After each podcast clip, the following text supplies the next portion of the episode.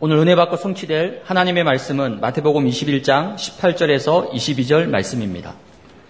이른 아침에 성으로 들어오실 때에 시장하신지라 길가에서 한 무화나무를 보시고 그리로 가사 잎사귀 밖에 아무것도 찾지 못하시고 나무에게 이르시되 이제부터 영원토록 내가 열매를 맺지 못하리라 하시니 무화과 나무가 곧 마른지라 제자들이 보고 이상히 여겨 이르되 무화과 나무가 어찌하여 곧 말랐나이까 예수께서 대답하여 이르시되 내가 진실로 너희에게 이르노니 만일 너희가 믿음이 있고 의심하지 아니하면 이 무화과 나무에게 된 이런 일만 할 뿐 아니라 이 산도로 들려 바다에 던져지라 하여도 될 것이요 너희가 기도할 때 무엇이든지 믿고 구하는 것은 다 받으리라 하시니라 아멘.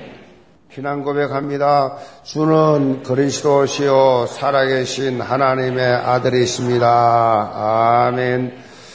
아, 우리 온라인 예배될 성도들 또 원리스홀, 비전홀 같이 예배될 성도들 서로 다 인사합시다. 생명 살리는 체험을 합시다. 자, 이거 되는 말씀 가지고 열매 맺는 기쁨이란 제목으로 말씀을 드립니다. 지난 두 주간에 걸쳐서 온라인으로 새 생명 초청 시간을 가졌습니다. 우리가 8,742명의 전도 대상자를 품고 그 가운데 오프라인으로 385명, 온라인으로 3,549명이 예배에 참석했습니다. 이 가운데 현장 예배 드린 246명이 교회 등록을 했어요. 온라인으로 이제 예배를 드렸던 분들에 대해서는 6월 한 달 동안에 집중적으로 우리 교육자들이 신방을 비롯한 다양한 접촉을 통해서 교회 등록으로 이어질 수 있도록 인도할 것입니다. 제가 택함 받은 자 또 유일한 영생의 길이란 제목으로 말씀을 전가했는데 유일한 영생의 길이 되신 예수 그리스도를 믿고 영접한 분들은 영혼 문제가 해결되었다. 나 이제 교회 다닌다. 그 말도 중요하지만은 여러분 나 구원받았다. 그 말도 중요하지만은 여러분이 영원 문제, 죽음 문제가 해결되었다. 사람은 다 죽어요. 한 번 죽는 것은 정한이 치요. 거대한 심판이 있는데 영생의 심판이냐, 영벌의 심판이냐, 라는 사실 앞에서 예수를 내 구주로 영접한 사람은 영생의 축복을 받았다. 영혼 문제 해결됐다.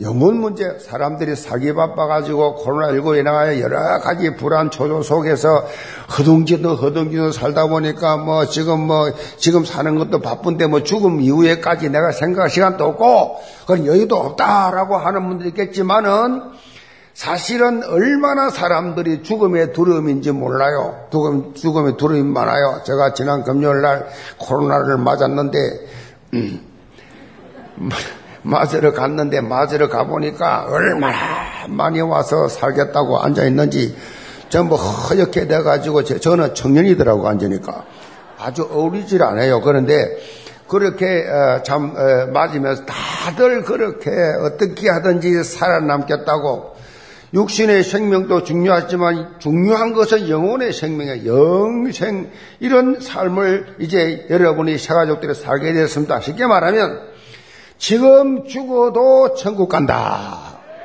이런 축복이 어디 있어요? 행기 뭐가 있어요? 아무것도 없어. 그건 예수 믿어라서 믿은 것밖에 없어. 영접하라서 영접 기도 다른 것밖에 없어요. 그런데 영원한 생명이 주어졌다는 이 엄청난 영생의 축복. 자, 이걸 정말 열을 받았기 때문에 이제는, 이제는 삶의 내용이 차원이 달라야 돼요. 살아가는 삶의 차원이 달라야 돼요. 무엇을 먹을까? 무엇을 입을까? 무엇을 어떻게 마실까?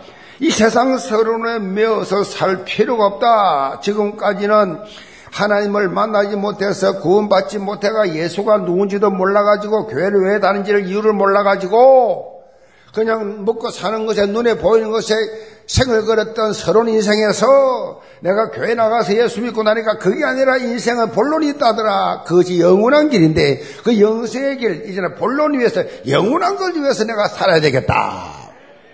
세상 사람들은 다 서론 인생이요. 이따 없어질 거. 그거에 생을 걸고 살고 있습니다. 구원받은 자 성도는 어떻게 삶을 사느냐? 눈에 보이는 것을 위해서 서론, 사는 서론 인생이 아니라 영원한 영생을 위해서 영원한 투자, 영혼을 위해서 바라보고 살아가는 본론 이성이다. 차원이 다르죠. 차원이 달라. 완전히 차원이 다릅니다. 서론에 매여서 사는 불신자들, 구원받지 못한 사람들, 은혜 받지 못한 사람들의 특징이 뭐냐? 늘 불안합니다. 늘 염려가 많아요. 늘 걱정이 많아요. 늘 불평이 많아. 이 감사, 은혜 이런 말이 없어요. 이런 단어가 없어요. 계속 불평, 원망이 많아요. 우리나라 사람들이 OECD 국가 중에 행복 지수가 꼴등, 꼴등. 저 필리핀보다 태국보다 못해.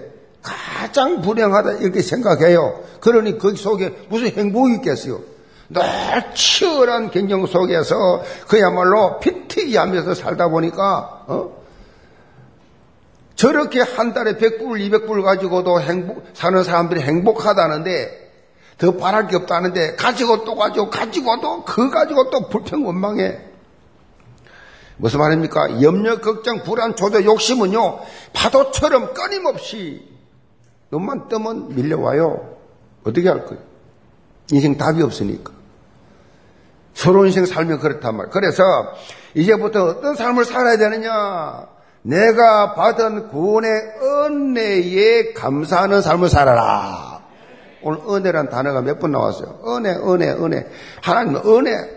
내가 하는 것이 아니고 내가 잘나서 한 것이 아니라 내 능력이 아니라 내 실리가 아니라 그럴 줄 알았더니 그것이 아니라 하나님의 은혜였다. 계속 은혜. 그 바울, 바울의 신앙이 뭐예요? 바울 신앙 한마디로 딱 말하면 은혜예요, 은혜. 나의 나 된 것은 하나님의 은혜로라. 이런 감사하는 삶을 살아야 돼요. 여러분이 원망과 불평 체질이, 체질이 되면 안, 안 돼요. 은혜와 감사 체질이 돼야 된다. 이 말이에요. 이런 말이 있어요. 불평거리를 찾다 보면 어느새 희망은 사라지고 감사거리를 찾다 보면 어느새 절망은 사라진다. 불평하면 희망이 사라져요. 감사하면 절망이 사라져요.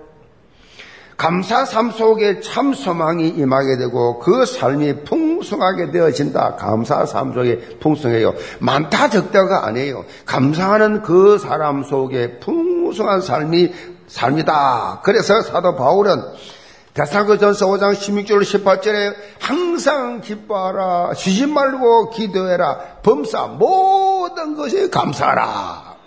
그러면서 이것이 너희를 향하신 하나님의 뜻이니라. 이 감사하고 기뻐하는 것이 하나님의 뜻이기 때문에 하나님 뜻이라면 해야 될 거 아니요? 어? 이유를 대면 안 돼, 이유. 그 조건 달면 안 돼요. 어, 떤 이유든 상관없어요. 어려움이 생겼습니까? 감사하시 기 바랍니다. 합류해서는 이럴 거니까. 응? 뭐 좋은 일이는 누가 감사 못해요. 어렵고 힘들고 아프고 정말 무겁고 괴로울 때 그때 감사할 때 기적이 나온다니까 기적이 어? 감사는 기적을 낳아요. 예수님 통해서 우리에게 주신 하나님의 뜻은 바로 뭐요? 항상 기뻐하는 거예요. 항상 기뻐, 감사하고 기뻐하고 감사하고 기뻐하세요. 음? 자 그리고 뭐요? 쉬지 말고 기도하라 그랬죠. 쉬지 않고 24 24, 늘24 주님과 소통하라 하는 범사에 감사하는 삶을 살게 되게 되어 있어요. 자, 이제부터 영계 모든 성도들, 뭐, 특별히 이번에 새가족으로 오신, 소청받아 오신 우리 새가족들, 예수 그리스도를 주인으로 모셔드린 모든 우리 새가족들, 모든 세상 서론에서 벗어나서 이제는 본론 인생이 시작되기 바랍니다. 본론 인생. 본론 인생이 뭡니까? 감사가 시작돼. 나 원망 불평하는 사람이 이상하게 예언교회 나와서 세가족 초청받아 갔다 오더니 감사를 해, 감사. 남편 보고 감사하고 자식들 보고 감사하고 맨날 싸우고 그렇게 불평하던 사람들이 아유 감사하고 이 사람이 확 바뀌어 버려. 그 집안에서 말이지요. 여러분요 한 사람이 바뀌어 버리면 그 지역 그 가정이 다 바뀌어요. 감사 감사 감사를 완전히 그렇게 바뀌어 버리는 감사가 이끄는 새로운 삶. 되기를 주임으로 축복합니다. 특별히 이번에 사가도 초청으로 인해서 두 주간 동안 각 대교구장님, 교구장님들, 전도사님들 정말 복음의 열정 가지고 영혼 구원에 대한 주님의 심장으로 수고 많이 했습니다. 사역 보고서를 제가 아, 지난 금요일에 받았는데 보니까 뭐 얼마나 은혜가 되는지 제가 보면서 이야 정말 창세기 3장에서 싸우느라 우리 교육자들이 이렇게 영적 싸움을 치열하게 싸워서 생명 건져내는 이런 열매를 맺었구나. 그야말로 뭐 말 그대로 창세기 3장 현장이요. 그런 우상 현장, 질병 현장, 가난 현장, 배신 현장, 깨어진 현장, 그런 현장 속에서 복음의 이, 이 생명, 예수 생명을 가지고 전하는 우리 교육자들, 하나님이 여러분 인생 작품 된 줄 믿으시 기 바랍니다. 지난 두 주간은 새 생명 초청 주일로 인해 가지고 거기에 맞는 본문을 선택했고 오늘 이번 주일부터는 다시 강의 본문으로 돌아와서 마태복음 21장 말씀을 살펴봅니다. 오늘 이 말씀은 예수님께서 열매 맺지 못한 무화과 나무를 말라 버리게 한 사건이에요. 당시 예수님은 본래 기능을 상실하고 장 사꾼들의 소굴로 배려버린 성전을 깨끗이 하신 후에 잠시 예루살렘 근처에 있는 베다니에 가서 좀 쉬셨다가 예루살렘으로 지금 다시 올라가는 중이었어요. 며칠 후면 이제 예수님 십자가를 이제 지시게 되는 상황이 되고 얼마 남지 않은 이 시간 속에서 굳이 길 가시다가 그렇게 무화과 나무를 향해서 이렇게 말씀하실 필요가 있었는가? 자, 그러나 예수님께서는 무화과 나무 사건을 통해서 아주 중요한 영적인 교훈을 제자들에게 전달하고 계십니다. 한마디로 요약하면 영적 본질을 깨닫고 풍성한 열매를 맺는 그런 기쁨을 맛보아야 한다라는 말씀이에요. 구원의 기쁨을 체험했다고 하면 이제는 거기서 한 걸음 더 나가서 뭐요? 성장의 기쁨, 성장의 기쁨을 체험했다 하면 열매 맺는 기쁨을 체험해라. 이게 신앙생활이에요. 이게 정말로 성경이 말하는 성경적 신앙생활이에요. 따라서 구원의 기쁨, 성장의 기쁨, 열매의 기쁨. 이것이 이렇게 지속이 돼야 돼요. 요거 되어져야 이게 성경적 신앙생활이 영계 모든 성도들 예수님께서 무화과 나무 사건을 통해서 주시고자 하시는 영적인 의도를 분명히 깨닫고 열매 맺는 기쁨을 풍성히 체험하는 삶이 되기를 제물로 축복합니다. 그럼 첫째로 예수님의 기대입니다. 18절입니다. 이른 아침에 성으로 들어오실 때에 시장하신지라 길가에서 한 무화과 나무를 보시고 그리로 가서 잎사귀 밖에 아무것도 찾지 못하시고 나무에 이르시되 이제부터 영원토록 너가 열매를 맺지 못하라 하시니 무화과 나무가 곧 마른지라. 베다니에서 이른 아침에 출발하셨던 예수님께서 예루살렘 성에 가까이 왔을 때 시장기가 있었어요. 마침 길거리에 한 무화과 나무가 그렇게 있어서 그걸 보시고 예수님께서 무화과 나무 열매를 따먹기 위해서 가셨는데 잎사귀만 풍성하게 있었지 열매가 없었어요. 그런데 예수께서 갑자기 이 무화과 나무를 향해서 저주하십니다. 이제부터 영원토록 너는 열매를 맺지 못하리라 라고 그렇게 말씀하시니까 예수님 말씀처럼 이 무화과나무가 그때부터 싹 말라 죽어버려 자, 지금 끝으로 드러난 상황 보면 무화과 나무, 나무에 열매가 없을 수도 있지 않느냐. 뭐 나무에 열매 없을 수 있는데 왜 하필이면 그렇게 그냥 지나가시면 되지. 그걸 또 옹졸하게 또 그걸 굳이 그렇게 저주까지 했느냐? 반문할 수가 있어요. 여기에 대해서 다양한 신학적 해석들을 많이 그렇게 하는데 그 가운데 하나가 알버트 수바이처 박사의 해석입니다.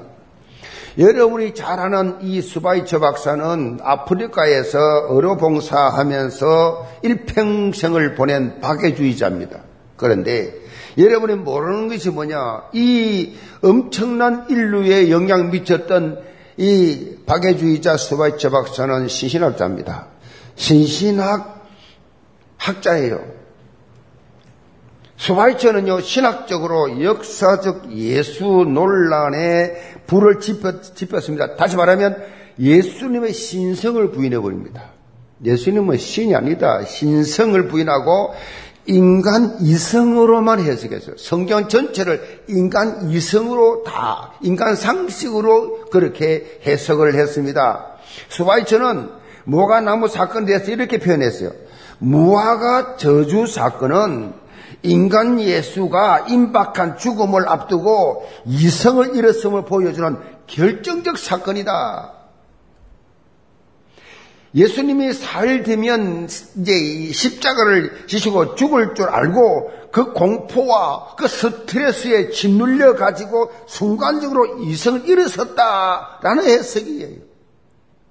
참 어처구니도 없는 해석이지요. 우리가 볼 때는 말도 아닌 해석이에요. 많은 사람들이요 성경을 볼 때 이렇게 인간 이성으로만 말씀을 들을 때도 자기 수준에서 인간 이성으로만 이해하려고 해요. 자, 그렇게 되면 성경에 나와 있는 영적 본질, 예수 하나님께서 천지를 창조하신 것부터 시작해서 예수님 행하신 모든 것 다 인간 이성으로 이해 안 되면 아니에요. 이런 결정적 실수를 똑똑하다는 사람들이 많이 범하고 있어요. 사실 무화과 나무는 그 이름의 뜻이 뭐예요? 꽃이 없는 나무예요. 무화과 꽃이 없는 나무다라고 해서 실상은 꽃이 없는 게 아니에요. 너무 작, 작아서 열매 안에 있대요. 열매 안에 열매 안에 다 포함되어 있대요. 잘 보이지 않아서 그렇게 불린다, 불려지는데 이 무화과 나무는 무, 이 무궁화가, 무궁화 우리나라의 대표적인 꽃인 것처럼 이스라엘의 대표적인 그런 나무예요. 무화과 나무는 꽃이 피지 않고 잎과 열매를 뭐요? 동시에 맺는 특징이 있어요. 잎이 있으면 열매가 있게 돼 있어요. 그렇게 돼 있는 나무인데 그래서 잎이 무성하다라는 것은 열매가 있다라는 것이 바로 증명되어야 돼요. 같은 말이에요. 잎이 있다 말은 열매가 있다. 예수님께서 잎이 무성한 무화과 나무 열매를 기대했는데 기대했다. 이거는 결코 비정상적인 게 아니에요. 정상이에요. 그런데 예수께서 왜 굳이 이 무화과 나무를 저주하셨는가? 예수님께서 이 무화과 나무를 저주하신 이유는 이유는 예수님은 우연히 하는 법이 없어요. 말씀 한마디나 행동 하나가 다 메시지예요. 이 이유가 뭐냐? 지금 따라오는 제자들, 옆에 있는 제자들에게 영적 교훈을 주기 위한 거예요. 영적 교훈을 주기 위해서. 또 우리에게 이 말씀을 왜 주시느냐? 영적 교훈을 하기 위해서. 자, 오늘 본문 말씀의 내용은 예수님께서 성전을 깨끗게 하신 사건과 연결시켜 보면 아주 쉽게 이해할 수 있어요. 예수님께서 예루살렘에 입성하자마자 더러워진 성전을 보셨습니다. 예, 하나님께 예배하는 이 성전의 본연의 기능을 상실하고 어? 그 안에 각종 이득을 챙기는 장사꾼들로 가득 차 있고 온갖 탐욕과 온갖 착취에 얼룩힌 이 예루살렘 성전을 보신 거예요. 자, 이런 상황을 만든 주범이 누구냐? 누가 이렇게 만들었냐? 하나님 앞에 제사하는 제사 드린 일을 주작 주관하는 바리새인 서기관들, 이 대제사장들, 교계 지도자들인데 이들의 머릿속에는 뭐요? 하나님이 없어. 하나님이 아니고 금전적 이익만을 챙기겠다고 가득 그 생각으로 차 있었어. 한마디로 교회 안에서 창세기 3장, 6장, 11장이 난리를 치고 있었어요. 현재도 마찬가지입니다. 이 교계를 보면 그렇습니다. 소위 교계 지도자를 내면 딴 교통 교단들이요 총회장 하려고 그러면 돈 최하 10억 이상 써야 됩니다. 10억 이상 정치 자금을 써야 총회장을 할 수 있어요. 아무나 못해요. 10억이 뭡니까? 20억, 30억. 제가 우리 볼 때, 그 우리는 그걸 하지 말자. 돈 10원도 안 내고 다 총회장 했어요, 저는. 그것도 총회장 두 번이나 했어요. 우리 총회는 서로 안 하려고 그래. 서로, 서로, 서로 하러, 서로. 절대 다투고 자리에 싸우면 요만큼 잡소리도 없어요. 그런 교단이 지구촌에 없어요. 아시겠어요? 이 복음에 있는 게 이렇게 위대한 겁니다. 무슨 성도들이 흥금만 가지고 내가 총회장 하겠다고 정, 정치, 어? 돈을 줘가지고 표 사며 이게 지금 한국 오래된 일이에요. 우리 교단 말고. 우리는 그렇게 하지 말자. 뭐, 총에 입문된다. 엄청 써야 돼요. 정치 엄청 해야 됩니다. 그런 거 없어요. 자, 예수님께서는 무화과나무 사건을 통해서 이런 형식적인 입만 무성한 실제 열매는 없는 이런 외식적인 신앙생활을 엄히 경고하고 있는 거예요. 입만 무성. 교회는 오래 다녔어. 직분도 대단해. 실제는 아무 열매도 없어. 장사꾼의 소굴, 강도의 소굴로 변해버린 성전의 모습이 곧 이스라엘 백성들의 영적 상태에 입만 무성하고 실제 열매를 없고 말라 비틀어져 버린 외식적 종교 생활. 여기서 벗어나야 한다는 말씀이에요, 지금. 벗어나시기 바랍니다. 혹시라도 교회를 다니면서도 영적인 감각을 잃어버린 영적 문둥병자의 자세가 되어버린 말씀을 들어도 찬송을 불러도 어떤 모임을 가져도 영적인 타치, 영적인 업그레이드, 영적인 어떤 감동이 없는 사람은 심각한 병입니다. 불신앙의 병입니다. 어떤 메시지도 먹어주질 않아. 절대 흔들리지 않아. 그대로 있어 종교생활, 불신자 상태, 그 가졌던 그 습관, 예체질 그대로 가 있어. 완전히 말라 비틀어져 버린. 성경은 뭐라고 말합니까? 철 따라 열매를 맺어라. 철을 따라 열매를 맺는 삶을 살아야 된다는 것을 지금 예수님께서 시청각 교육을 시키고 있는 것이 시청각 교육. 그렇다면 우리가 어떻게 열매를 맺을 수 있는 삶을 살 수 있느냐? 에레미야 17장 7절로 8절에 답이 나옵니다. 무릇 여호와를 의지하며 여호와를 의뢰하는 그 사람은 복을 받을 것이라. 그는 물가에 심겨진 나무가 그 뿌리를 강변에 뻗치고 더위가 올지라도 두려워하지 아니하면 그 잎이 청청하며 가문은 해도 걱정이 없고 결실이 거치지 아니함 같으리라. 어떤 일이 있어도 열매 맺는다. 보세요. 코로나19로 인해가지고 지금 교회들마다 지금 어려움을 당하고 막 난리친데 우리 교회는 더 풍성하게 하나님이 채워주신다. 아시겠어요? 더 많이 은행 빚을 갚았다니까요. 여덟을 흥금해가지고. 하나님 하시 뭘 못하시겠어요? 요한복음 15장 5절에 나와 있습니다. 나는 포도나무여 너희는 가지라. 그가 내 안에 내가 그 안에 그하면 사람이 그 열매를 많이 맺나니 나를 떠나서 너희가 아무것도 할 수 없느니라. 열매를 많이 맺어요. 주님 안에만 거하면 주 안에 있는 나에게 뭐요? 딴 것이 없다. 아멘. 예수 그리스도 안에 있는 생명의 비밀을 여러분이 사실적으로 누릴 때, 누릴 때 열매 맺는 삶을 살게 된다. 쉽게 설명하면 강단 말씀을 붙잡고 그것을 적용하는 삶을 살면 열매 맺는다. 열매 맺어요. 응답 받아요. 체험되어져요. 어떤 분이 이사를 와가지고 교회를 찾았어요. 교회를 찾은데 교회들이 많잖아요. 뭐 한국 교회, 뭐 한국 우리나라는 뭐 온전히 교회니까. 그래가지고 아침에 길에서 길을, 길을 나왔는데 마침 교통 정리하는 경찰이 있어요. 그래서 수고 많으십니다. 제가 이곳에 이사를 왔는데 이제 뭐 제가 잘 몰라서 그런데 혹시 뭐 교회를 가야 되겠는데 교회 좀 소개할 교회 있습니까? 그러니까 경찰이 한 말이 저는 뭐 교회는 안 나갑니다. 교회를 잘 모릅니다만은 저, 저, 저 교회 보니까 교인들이 참 웃고 다니띠다.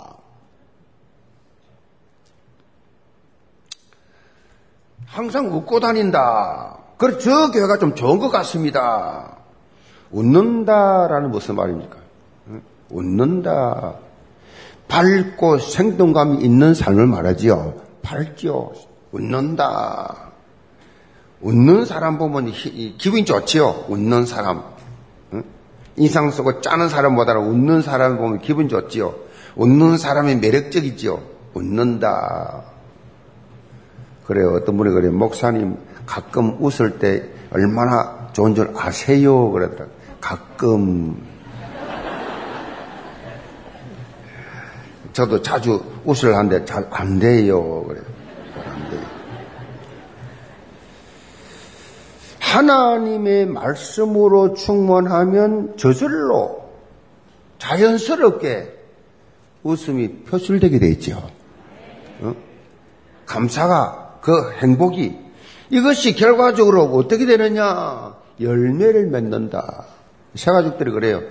연기 왔더니 사람들이 참 밝고 너무 친절하고 너무 겸손하고 그게 표현, 표현이에요. 새가족들이 제가 매주 다 받아 재정 보고 새가족 보고 전부 사역 보고는 금요일날 다 받습니다. 전부 다 보거든요.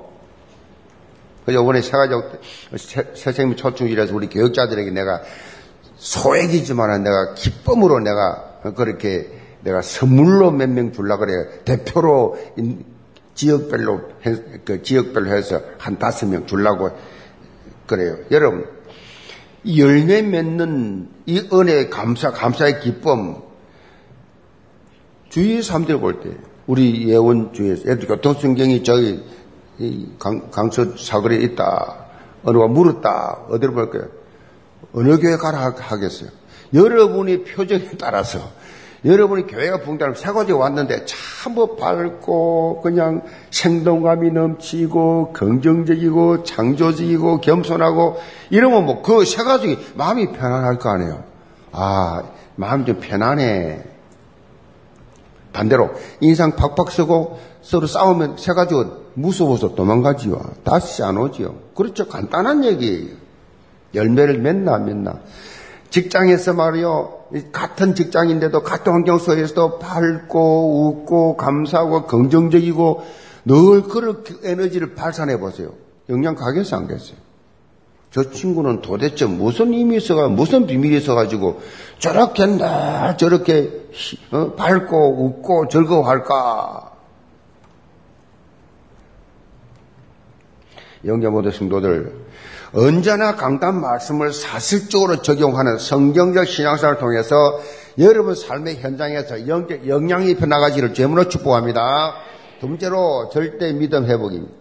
20절입니다. 제자들이 보고 이상히 여기려되 무화과 나무가 어찌하여 곧 말랐나이까. 제자들은 예수님께서 무화과 나무를 저주하시자마자 무화과 나무가 말라버린 것을 보고 여겨 질문합니다. 무화과 나무가 어찌하여 곧 말랐나, 말랐나이까. 사실 제자들은 예수님께서 행하신 창조주의 능력을 이분만 본 게 아니에요.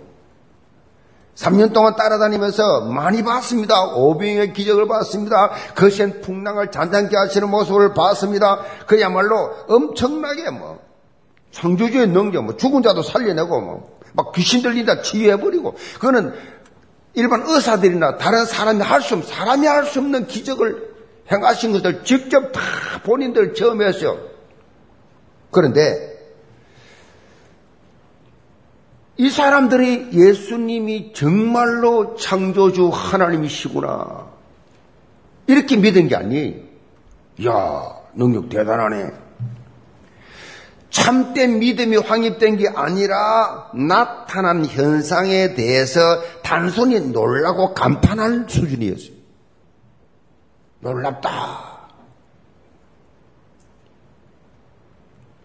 자, 이런 제자들 향해서 예수님께서 아주 중요한 말씀하세요. 21절입니다.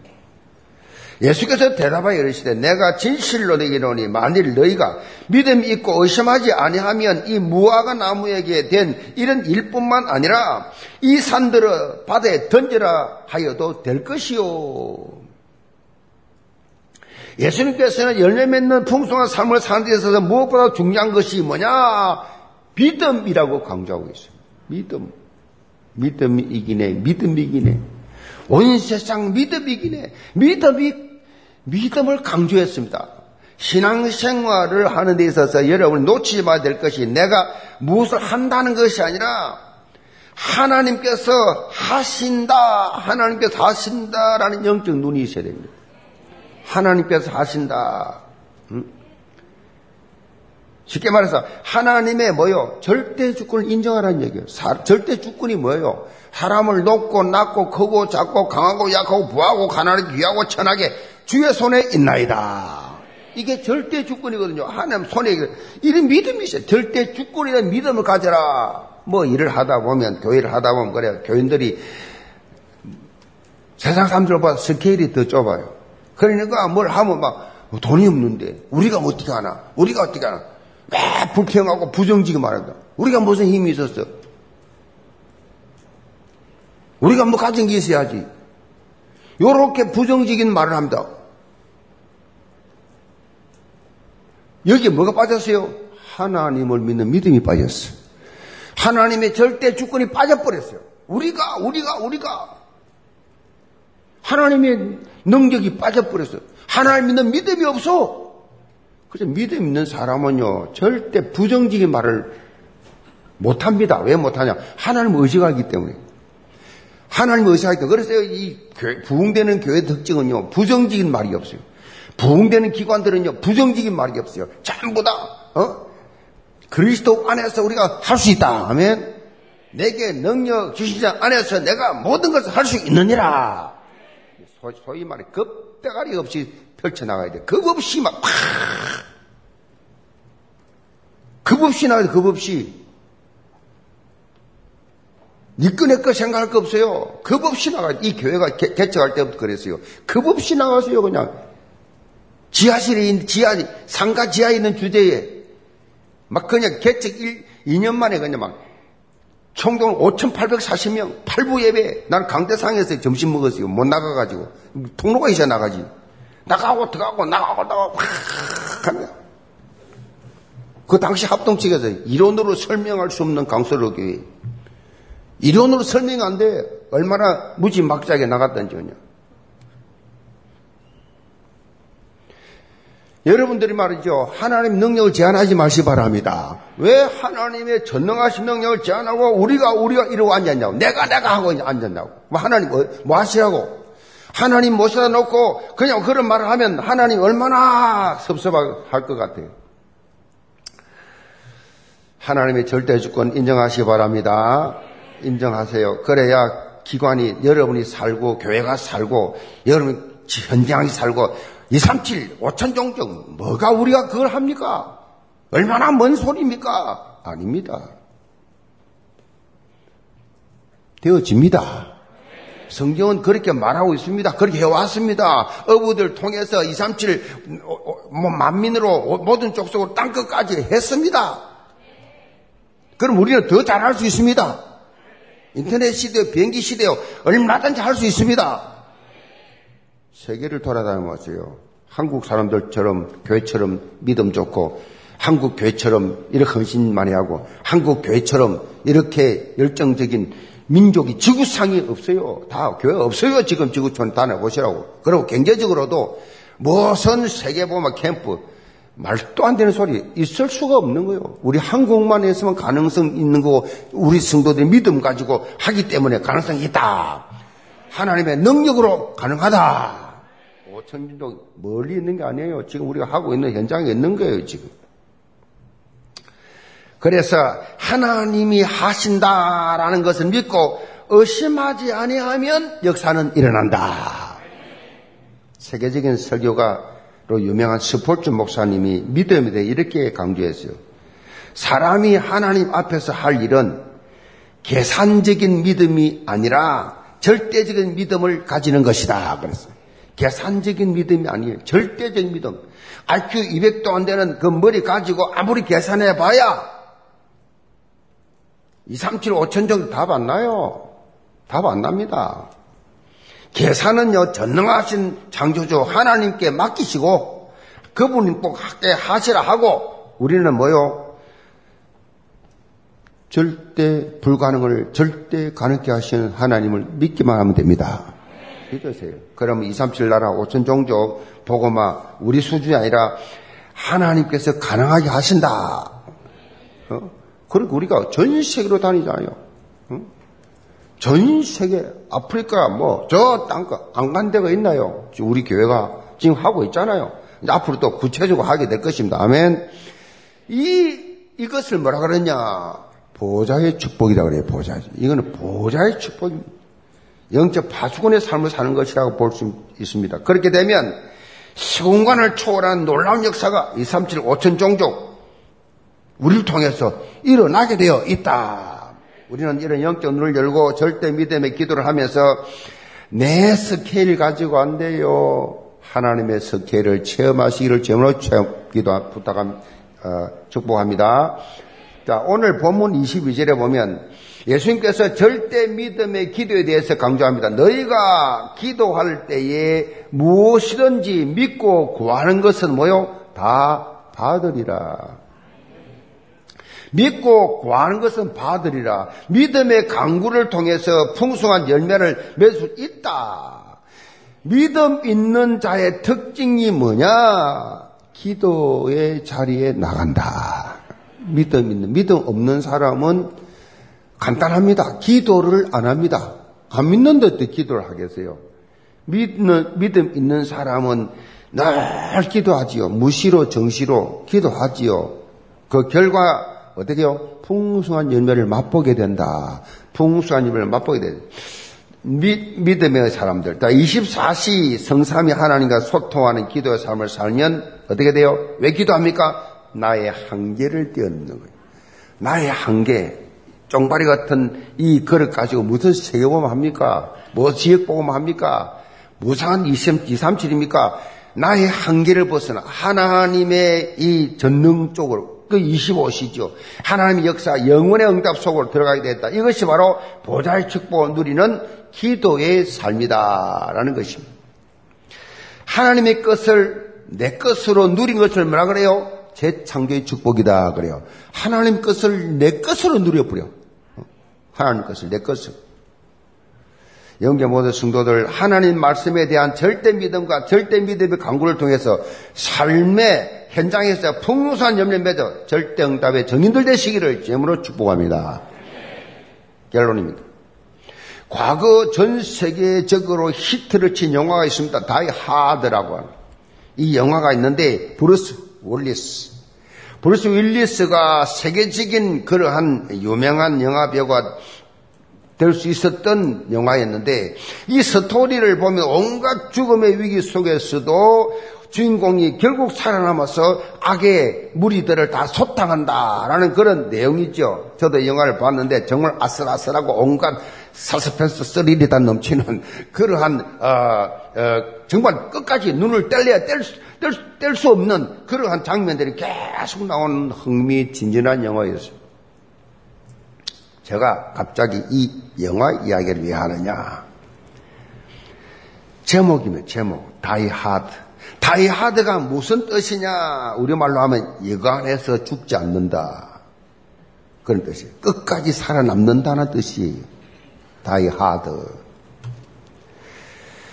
영화 스토리와 제목이 매칭이 되는데 근데 die hard는 또 다른 의미가 있습니다. 우리가 붙잡아야 될 개념입니다. 그것이 바로 생명건 헌신 개념입니다. 리더십 전문가 미국의 하버드대 케네디 스쿨의 바바라 켈리먼이라는 교수가 있어요. 이 켈리먼이 Followership이라는 책에서 팔로우 다시 말해서 따르는 자가 없는 리더는 의미가 없다. Follow me. 나를 따르는 자가 없는 건 어, 리더가 될 수가 없다. 팔로우 중에서 최상의 단계가 뭐냐? 바로 다이 하드. 어떤 면에서는 완구할 정도로 좌고우면하지 않고 죽음도 두려워하지 않고 자신에게 주어진 미션 이걸 향해서 일심전심 지속으로 그렇게 사랑하는 사람을 향해서 다이 하더라고 합니다. 사도 바울이 이 바로 예수 그리스도를 만난 이후에 예수가 그리스도한 사실을 증거하는 데 있어서 영적 다이 하드의 삶을 살았어요. 생명 걸었어요. 생명 걸었어요. 올인했어요. 오직 그리스도 오직 하나님 나라를 위해서 생명은 헌신했다 이 말이에요. 그 결과 어떻게 됐습니까? 마게도냐 로마 보고마에 그야말로 풍 성한 열매를 맺게 되는 결과가 왔다는 사실을 우리 성경을 통해서 확인할 수 있어요. 영계성도 여러분, 여러분의 삶이 여러분의 삶이 영적 다이 하드의 삶이 되기를 바랍니다. 올인하면요, 창조적 지혜가 나와요. 아시겠어요? 세상 사람들도 집중해서 막 파고들면 뭔가 나오는데 아니 생명이 생명이신 예수 그리스도 이, 이 생명 가지고 전능하신 하나님 앞에 올인하는데 하나님 망하게 하겠어요. 그런 염려 계산하지 말라니까. 그 세상 사람도 하는 거예요. 저는 단 한 번도 여러분 이해가 안 되지요. 하나님 기도 중에 신학교 가라. 나이 40일. 아이고, 어, 저 사업도 안 하고 있는데, 전국 100교 이상 집회 가고 있는데, 어, 장로가 그만하면 된 거 아니에요? 설교가라. 알아야 가지. 개척해라. 설교해봤어야지. 목회를 부격기 해봤나? 전부 처음이에요, 전부 처음. 무조건 저는 시키면 그냥 시킨 대로 무조건 이제 하고 보는 거예요. 보면 하나님 다 알아서 인도해 주시더라니까. 그래서 총신대학원 800명 졸업자 중에 하나님 최고 목회 축복해 주셨잖아요. 이 나이에 다 은퇴했는데 난 지금 현지에 있잖아요, 지금. 아멘. 저를 보고 여러분이 무능한 자, 유능하게 없는 자 있게 약한 자 강하게 만드는 거 봐야 돼요. 말이 필요 없어요, 말이. 영적 다이 하트 되면 됩니다. 저는 올인하고 살았어요. 계산할 머리도 없고, 아는 것도 없고, 말씀 떨어지면 그대로 그냥, 그냥 형식적인 흉내 낸 게 아니고 올인해 버렸어요, 올인. 뭐 앞뒤 자고 볼 것도 없어. 뭐 자식이 이런 환경, 나 계산한 적은 몰라, 나 그런 거. 그냥 시키는 대로 간 것밖에 없어요. 자, 오늘 여러분, 삼오직으로 무장하시 기 바랍니다. 삼오직으로 무장해서 여러분이 영적인 다이아드 자세, 자세를 가지면 열매 맺게 돼 있어요. 부흥의 주역되게 돼 있어요. 시시하게 그냥 있으나 마나는 그런 존재로 살면 되겠어요? 우리 영계 성도들이 여러분은 모두 다 이 시대에 살릴 사명자들이에요. 아멘. 복음 확산의 주역들 다 되시기를 제물로 축복합니다. 기도합시다. 아버지 하나님, 영계 모든 성도들 오늘부터 구원의 기쁨, 성장의 기쁨, 열매 맺는 기쁨을 체험케 하여 주옵소서. 영적 다이하드의 체험을 하는 하나님의 사람들이 되게 하여 주옵소서. 예수의 선 받들어 기도합나이다. 아멘.